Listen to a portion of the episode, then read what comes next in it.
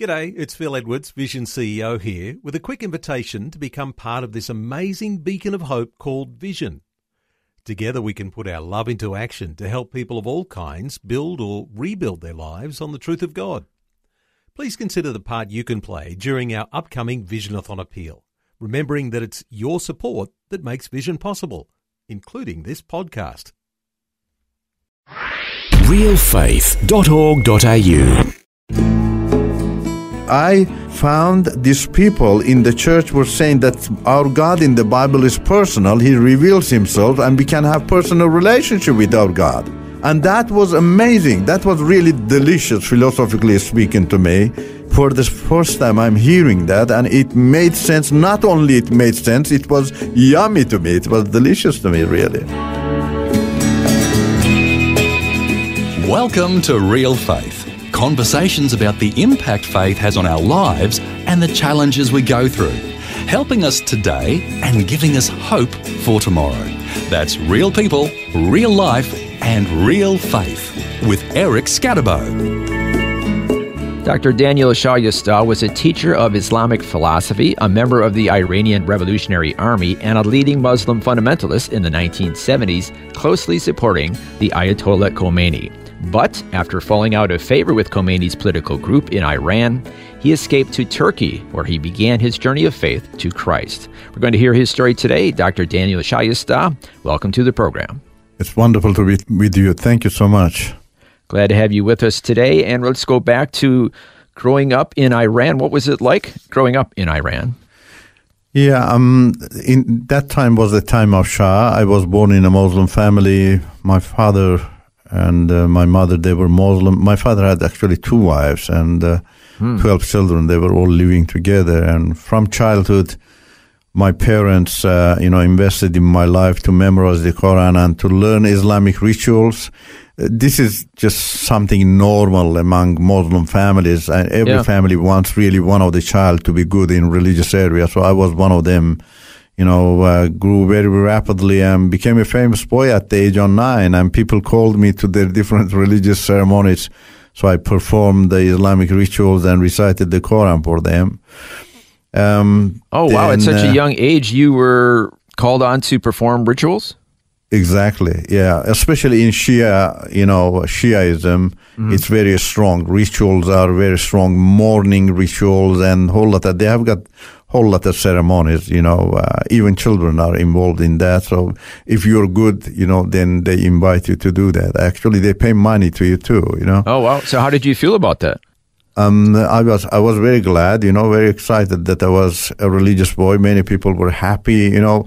Um, Islam is, um, you know, it's just like a Pharisaic religion. You know, whatever you do superficially, you know, apparently you just gain value for that. You know, um, so I was excited that people were talking about me. You know, and uh, so that that helped me to grow in that. So it was giving you some affirmation. Yeah, absolutely, absolutely, and and also you know, uh, those encouragements were encouraging you to stick strongly to Islam and mm-hmm. uh, to follow the principle of Islam. One of them is just uh, Islam teaches you that uh, should be the only religion in the world, and Muslims, you know, uh, have to try their best and uh, to make it happen.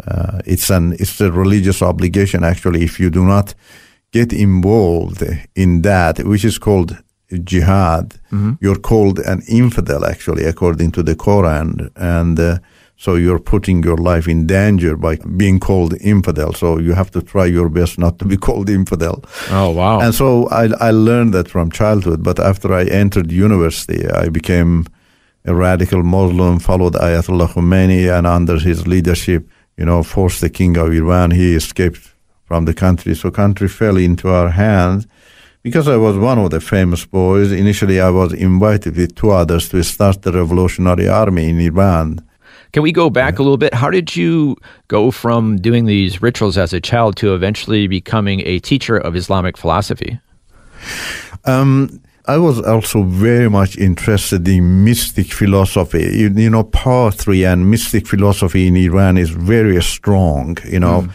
It's uh, it's not purely Islam, but it's just woven into the cultural, you know, uh, Iranian culture, and so. Uh, if if you're involved in you know mystic belief, then you are interested in knowing philosophy about God. So mm. uh, that was the philosophy about God, and also Russia, being you know our, our uh, northern neighbor, always acting as a threat to Iran to change the religion and make Iran communism. So. Uh, very much I was, uh, my teaching and learning was uh, oriented in that direction, you know, comparing the religious philosophy with uh, materialistic philosophy. Mm. So I was, uh, you know, that that caused me to uh, be interested in philosophy, and also my interest, as I mentioned, was uh, very strongly in Iranian poetry. Actually, I have got, I'm a poet myself. You know, I oh, have got right? four books. Wow. Two books in Farsi and two books in uh, Azerbaijani language, you know, Tur- Iranian Turkish language. Okay, so now in the 1970s, the Shah was in power, mm-hmm. and so it was kind of a secular country in Iran, or what was the political situation then?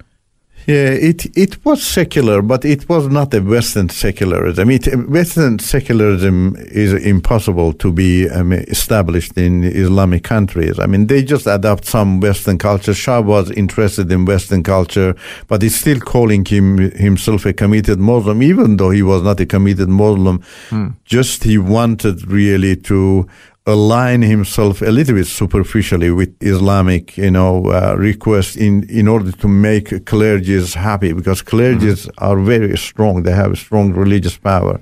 So you have to keep them happy.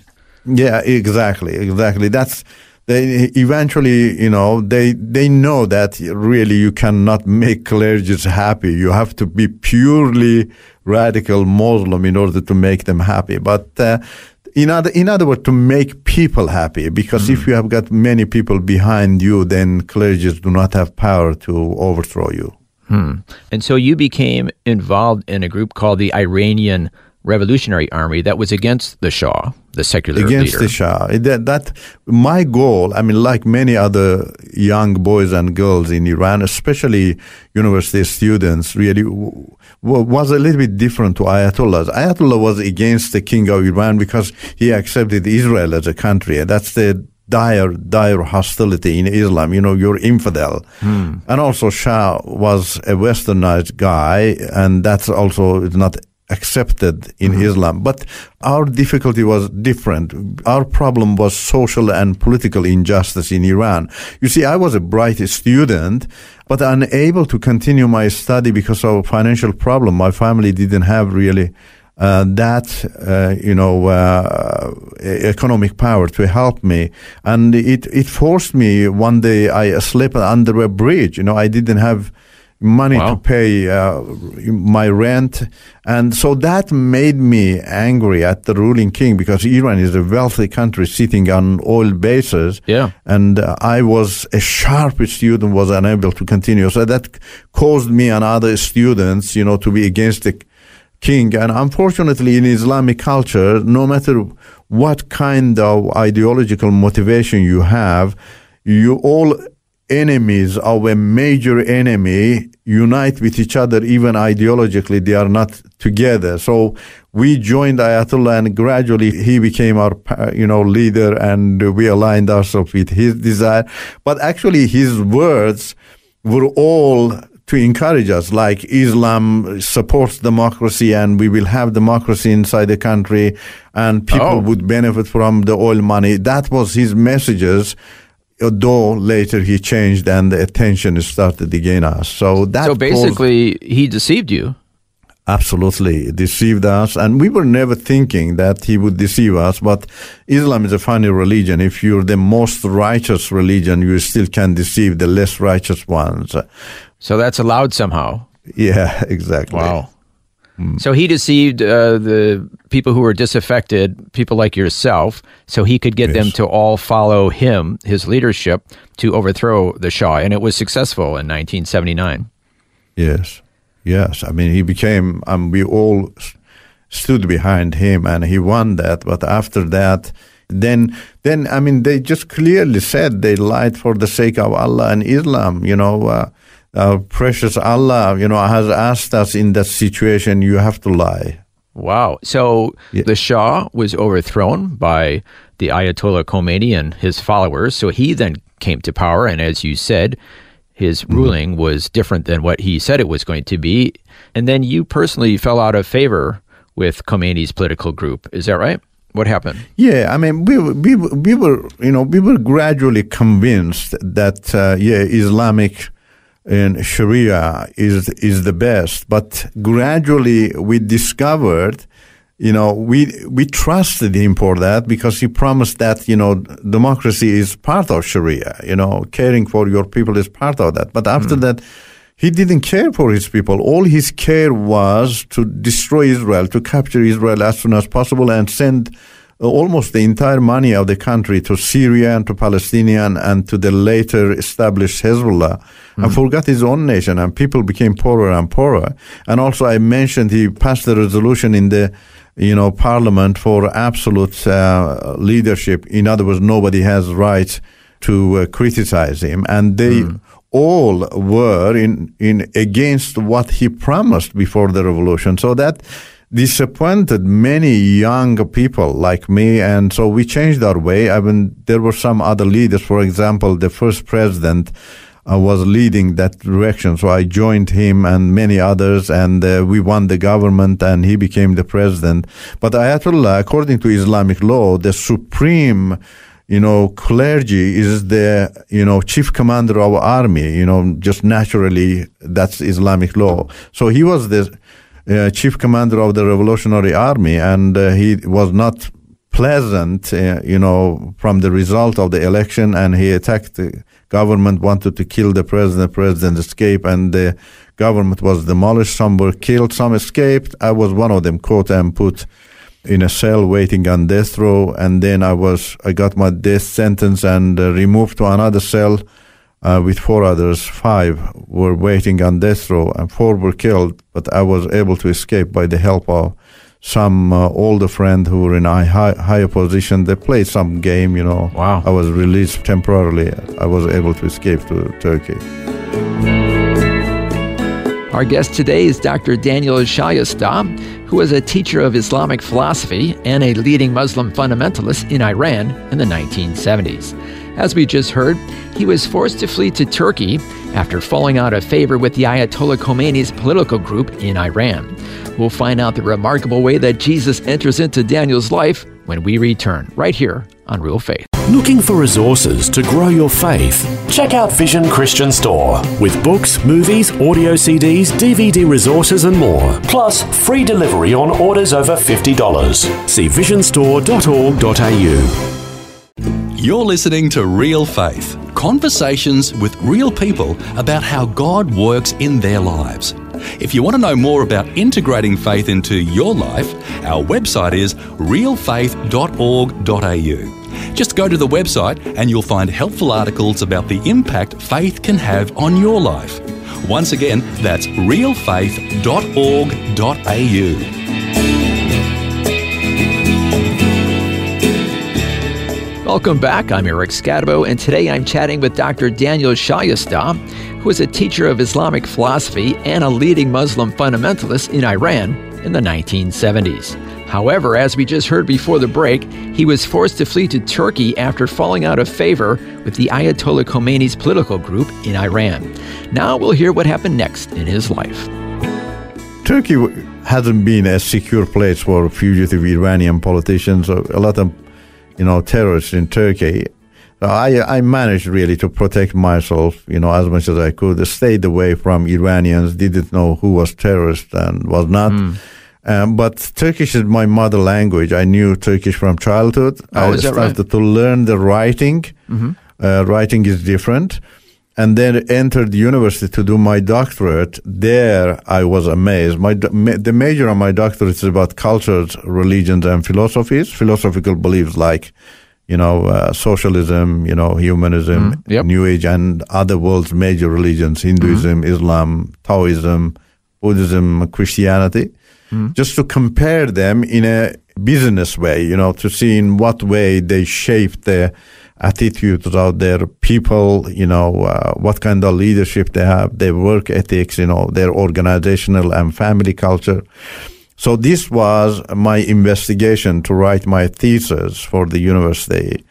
And, um, you know, there I was amazed. I, I was never thinking really to find good things for Christianity because always we were brainwashed that Islam was the perfect religion. Yeah. And Christianity was actually the worst religion because they, committed Muslim always blame the Western mm. Christianity for the Western immorality and they call mm. Christianity is the worst religion. But to my shock and surprise, I found that Christianity in everything was amazing and superior and, uh, you know, logical too. You know, the major thing actually I found was, uh, that uh, individual freedom is sacred in Christianity, mm.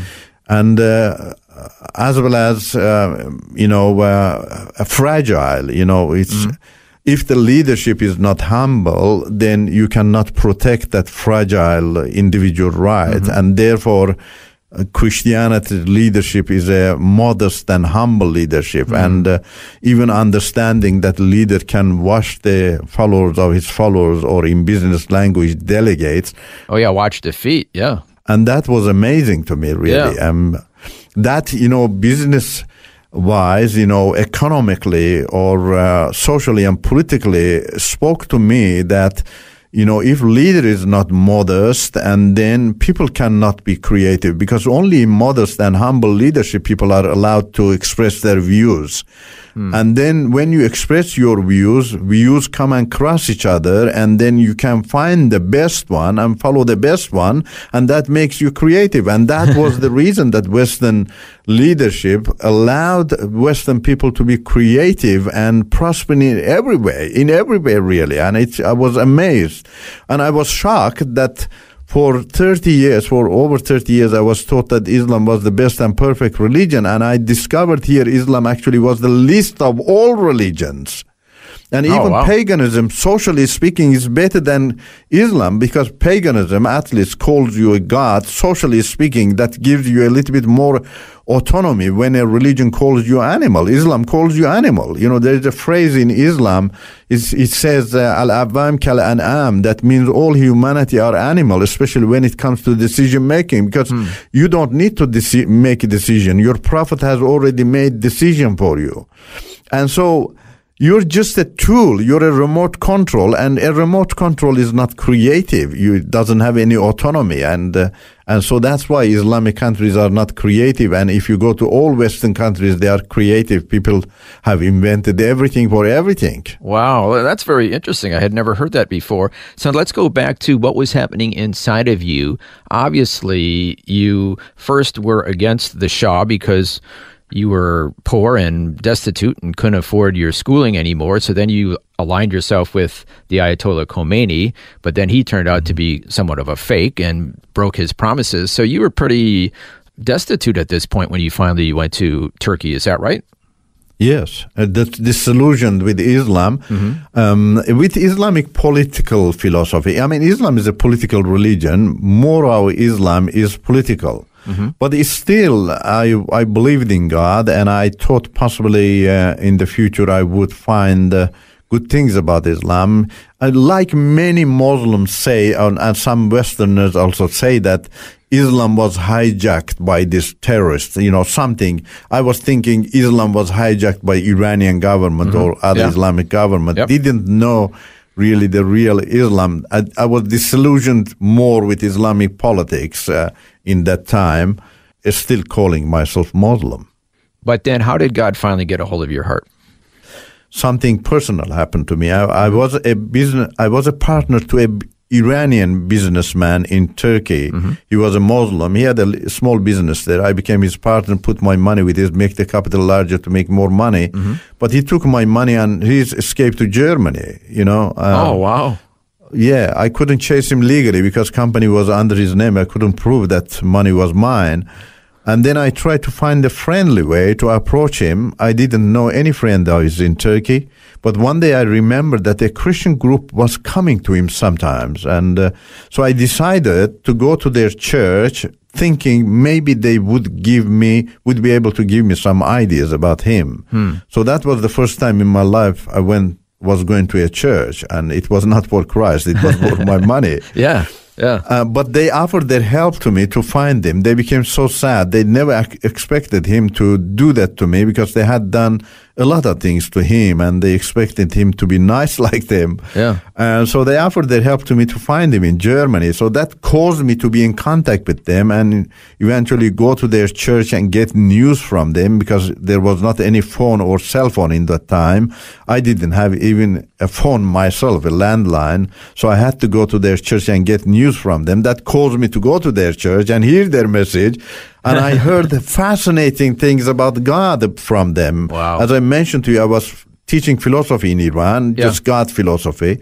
I never knew the God philosophy in the Bible is different to all other religions' philosophy. They were teaching that God in the Bible is the personal God, whereas in all other religions, hmm. in Islam, gods never reveal themselves since simply because they do not have personality to reveal themselves. Hmm. The Prophet of Islam never heard his God, never saw his God because he doesn't have personality to reveal himself. And it's a Greek philosophy all other religions have borrowed. But I found these people in the church were saying that our God in the Bible is personal. He reveals himself and we can have personal relationship with, with our God. And Wow. that was amazing. That was really delicious, philosophically speaking, to me.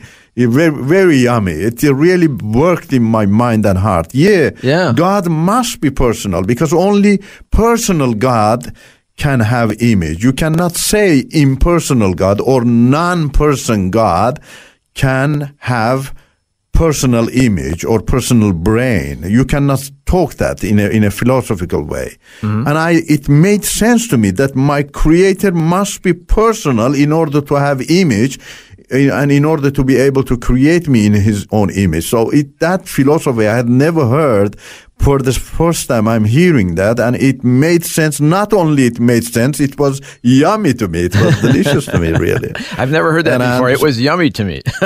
yeah, and honestly, I, I was just I was just so excited to hear such a you know um, philosophy that makes sense to you logically. So yeah. But it was more than just a philosophy, it, was personal, a personal relationship.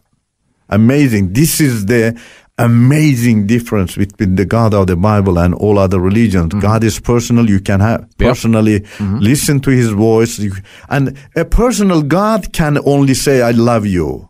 A personal God can say, I can my only begotten son give him for you. Because impersonal God is not functional. If God is not functional, it's not relational, then the word of love doesn't make sense there. You see how Bible is yummy? All of them is coming together very well. Wow. It's that's- so powerful. That's fantastic. Unfortunately, we're running out of time, but then you go on to become a Christian, and then you also go on to become a Christian evangelist and start your own ministry. Briefly share with us about that. I mean, you know, I, I read the gospel two times, and after that, I said, I have to give my heart to Jesus. And then, you know, I'm, I'm, I, Jesus logically approached me, and it just really opened my mind and heart in every way. You know, I, I realized if you fall in love with someone, you love that person 100%.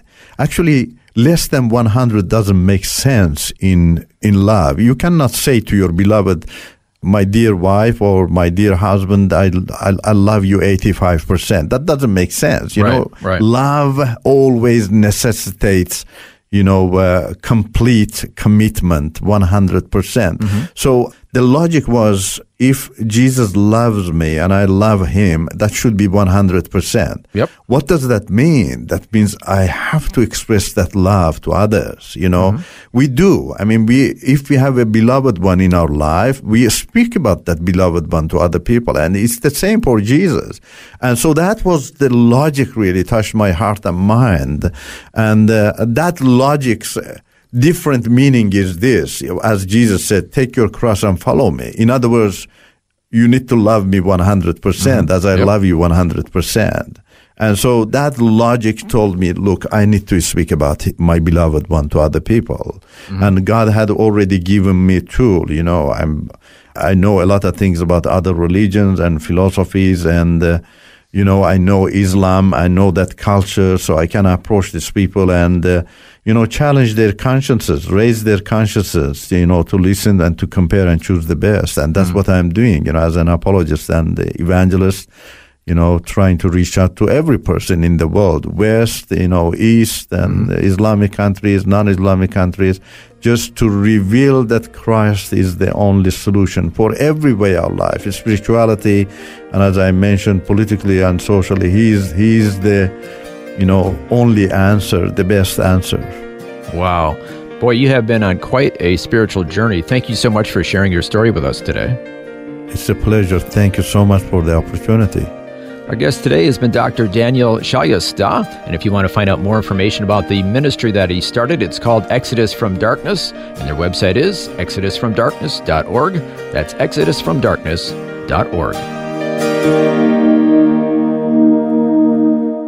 You've been listening to Real Faith, and if you have any questions or comments, you can send us a message through our website, realfaith.org.au. That's realfaith.org.au Real Faith is a production of Vision Christian Media.